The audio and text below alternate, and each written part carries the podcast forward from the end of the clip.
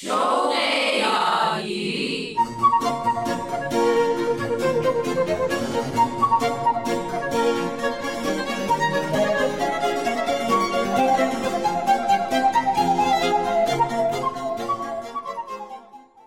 وقت بخیر دوستان و همراهان همیشگی رادیو پیام دوست. رامان شکیب هستم و با هشتمین برنامه از سلسله برنامه های شوق یادگیری در خدمت شما. برای دوستانی که به تازگی به جمع ما پیوستن میگم که هدف از تهیه این برنامه کمک به والدینیه که فرزندانشون در امور تحصیلی چندان موفق نیستن و یا می‌خوان خیلی موفق باشن. به همین جهت پای صحبت کارشناس محترم برنامه سرکار خانم مینا مهاجر میشینیم و از دانش و تجربیاتشون بهره می‌بریم. این هفته مشکل مادری رو براشون مطرح کردیم که نمی‌دونن وقتی فرزندشون کارنامهش رو با نمرات ضعیف به خونه میاره چه عکس عملی داشته باشن. اگه شما هم نگران چنین روزی هستین به این برنامه توجه کنین. صحبت از مادری بوده که در برابر کارنامه فرزندش و نمره های بدی که در کارنامه می‌بینه نمی‌دونه که چه عکس عملی باید نشون بده. ما در این برنامه شاید چیزی که می‌خوایم بهش توجه کنیم کمک های اولیه هست که یا بینشی هست که ما در مورد گرفتن نمره های بد باید داشته باشیم.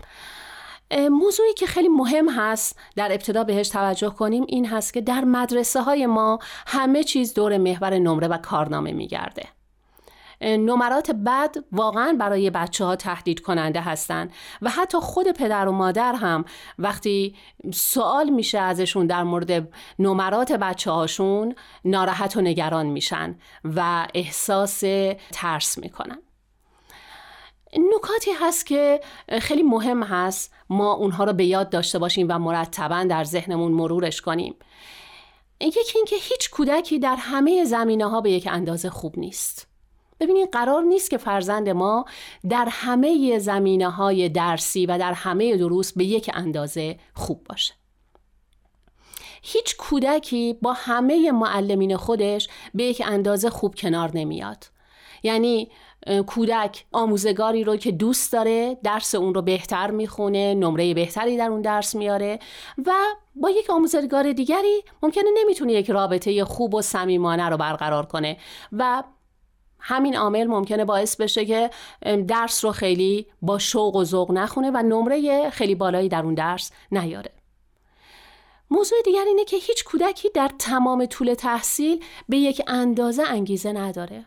همونطور که خود ما بزرگسالان در زمانهای مختلف انگیزه هامون برای انجام یک کار تغییر می‌کنه و تفاوت پیدا می‌کنه در کودک هم این رو باید بپذیریم که در تمام طول تحصیلش نمی‌تونه به یک اندازه انگیزه داشته باشه. موضوع دیگه این هست که هیچ کودکی همیشه نمره های خوب نمی‌گیره و ما نباید همیشه و در همه حالتی از کودکمون انتظار نمره های خوب رو داشته باشیم. و هیچ کودکی هم همیشه به نمره های خوب احتیاج نداره. هیچ کودکی به خاطر گرفتن نمره بد مثلا در ریاضی کودن نیست. اینها باورهایی هست که ما در ذهنمون داریم که اگر کودک من در ریاضی نمره خوبی نیاره کودنه. و برچسب هایی هست که خود ما بعدا به کودکمون می‌زنیم و او رو می‌بریم در مسیری که علاقه به خوندن اون درس نداشته باشه.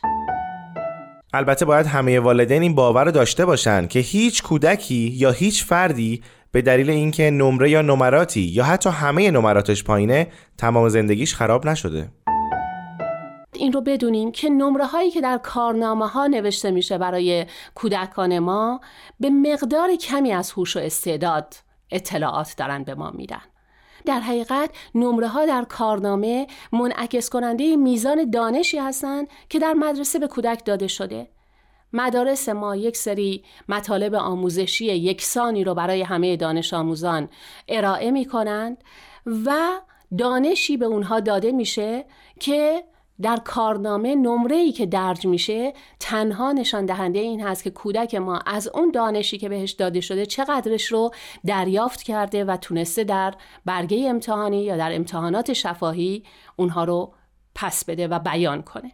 در حقیقت چیزی که در نظام آموزشی ما فعلا وجود داره این هست که یک شالوده علمی رو در سطح یکسان در اختیار همه می‌گذاره و بعد نمره ها کمک می‌کنه که آموزگار و دانش آموز بتونن تشخیص بدن که آیا این مواد درسی رو اون فهمیده یا نه منظور خانم مهاجر اینه که نمره ها نشون دهنده موفقیت شغلی یا به طور کلی نشون دهنده آینده کسی نیست.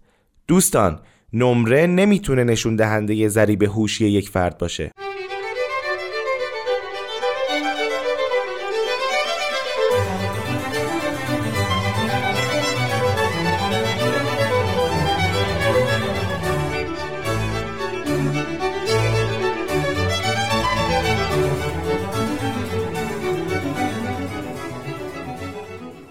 در اینجا نکته ای که خوب هست بهش توجه کنیم این هست که همونطور که خدمتون گفتم برنامه های آموزشی یکسان هستند ولی بچه ها با هم فرق دارند.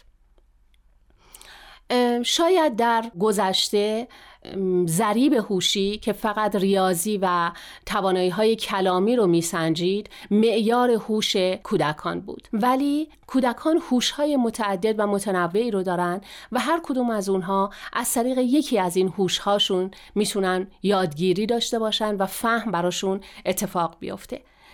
ولی چون برنامه های آموزشی ما معمولا از طریق هوش ریاضی و هوش کلامی هست که سنجش رو انجام میدن کودکانی که از طریق هوش های دیگرشون یادگیریشون اتفاق میفته ممکن هست که نتونن نمرات خیلی خوبی رو به دست بیارن. به همین جهت یکی از کارهایی که البته وظیفه محیط آموزشی هست اینه که بتونه برنامه های درسی رو با روش های متعدد و متنوعی تهیه کنه و ارائه بده برای اینکه کودکانی با هوش های متفاوت بتونن اون درس رو بهتر بفهمن و یاد بگیرن. به این معنا که مثلا یک مفهوم ریاضی اگر مفهوم عدد قرار هست یاد داده بشه با روش های متعدد و متنوعی که لمس کنه عدد رو یاد بگیره کودک دیگری از طریق ساختن کاردستی و کار هنری که بر روی عدد انجام میده اون رو بتونه یاد بگیره و روش های مختلف. دوستی می‌گفت من در درس هندسه موفق بودم. چون معلم اشکال هندسی رو اجبارا می‌کشید در حافظه منم ثبت می‌شد. ولی در جبر و حساب هیچ وقت خوب نبودم. چون اونها رو تصویری درس نمی‌دادن. می‌گفت هوش من هوش بسری یا چشمی بود. موضوع دیگری که به شما به عنوان یک مادر می‌تونه کمک کنه این هست که به کودک خودتون احترام بگذارید و به او یاد بدید و توضیح بدید که بازدهی تحصیلی و هوش شخصی یا استعدادها در افراد هیچ وقت نمی‌تونن یکسان باشن. و بهترین موقعی که شما می‌تونید در مورد این موضوع با فرزندتون گفتگو کنین موقعی هست که اون میاد و از همکلاسی تنبل یا کودن خودش حرف می‌زنه و بد میگه و میگه که مثلا فلانی نمره های بد می‌گیره. از این فرصت شما استفاده کنید و برای اون از های فردی بگید و بهش بگید که هیچ کس رو نمی‌تونه به دلیل عدم موفقیت های تحصیلیش نفی کنه. برای اون بگید که آدم ها با همدیگه خیلی متفاوتن و این تفاوت هست که تنوع و زیبایی رو ایجاد می‌کنه. نشون بدید بهش که در هر کودکی چه استعدادهایی نهفته است. مثلا براش بگید که اون کسی که ممکنه در کلاس به عنوان کودنترین شناخته میشه ممکنه بهترین دوچرخه سوار باشه. یا اینکه اون کودکی دانش آموزی که تنبل هست ممکنه مهربان ترین فرد کلاس باشه. یا اینکه کسی باشه که خیلی خوب می‌تونه با کامپیوتر کار کنه. و در حقیقت بتونیم همدردی اون رو در رویارویی با مشکلات حاد انسانی هم تقویت کنیم.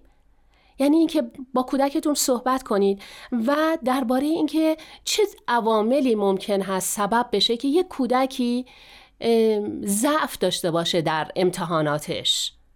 مثلا برای اون بگین که ممکنه کودکی که در مدرسه تنبل حساب میشه شاید مادرش بیمار بوده. شاید پدر و مادرش از هم جدا شدن و اون مشکلاتی توی خونه داره که نمی‌تونه درس بخونه.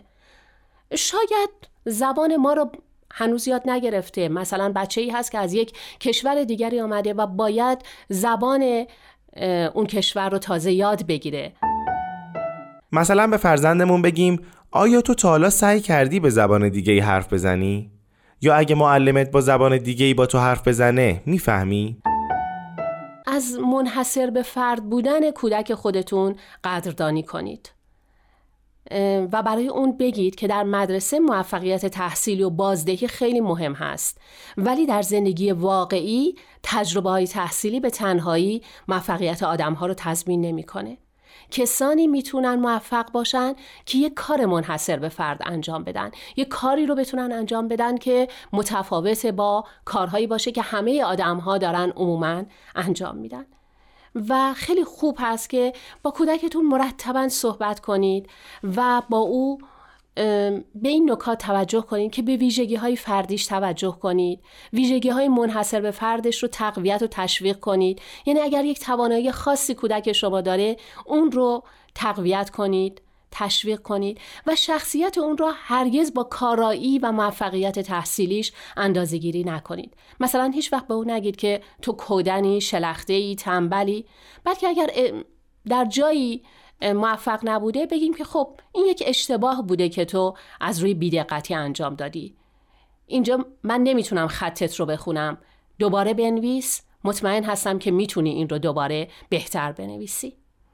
و یا اینکه کار دیگری که می‌تونید بکنید این هست که مثال های از شخصیت های معروف مثل ادیسون یا انشتاین یا از افراد دیگری که در پیرامون خودتون هستن برای اون بزنید. که با وجود اینکه در مدرسه نمره های بدی آوردن ولی کارهای مهمی رو در دنیا انجام دادن. کارهای منحصر به فردی رو انجام دادن که فقط اونها بودن و کسان دیگری که در پیرامونشون بودن اون کارها رو انجام ندادن. یعنی یک نفر در دنیا تا به حال مثل انشتین بوده یا یک نفر در دنیا تا به حال ادیسون بوده.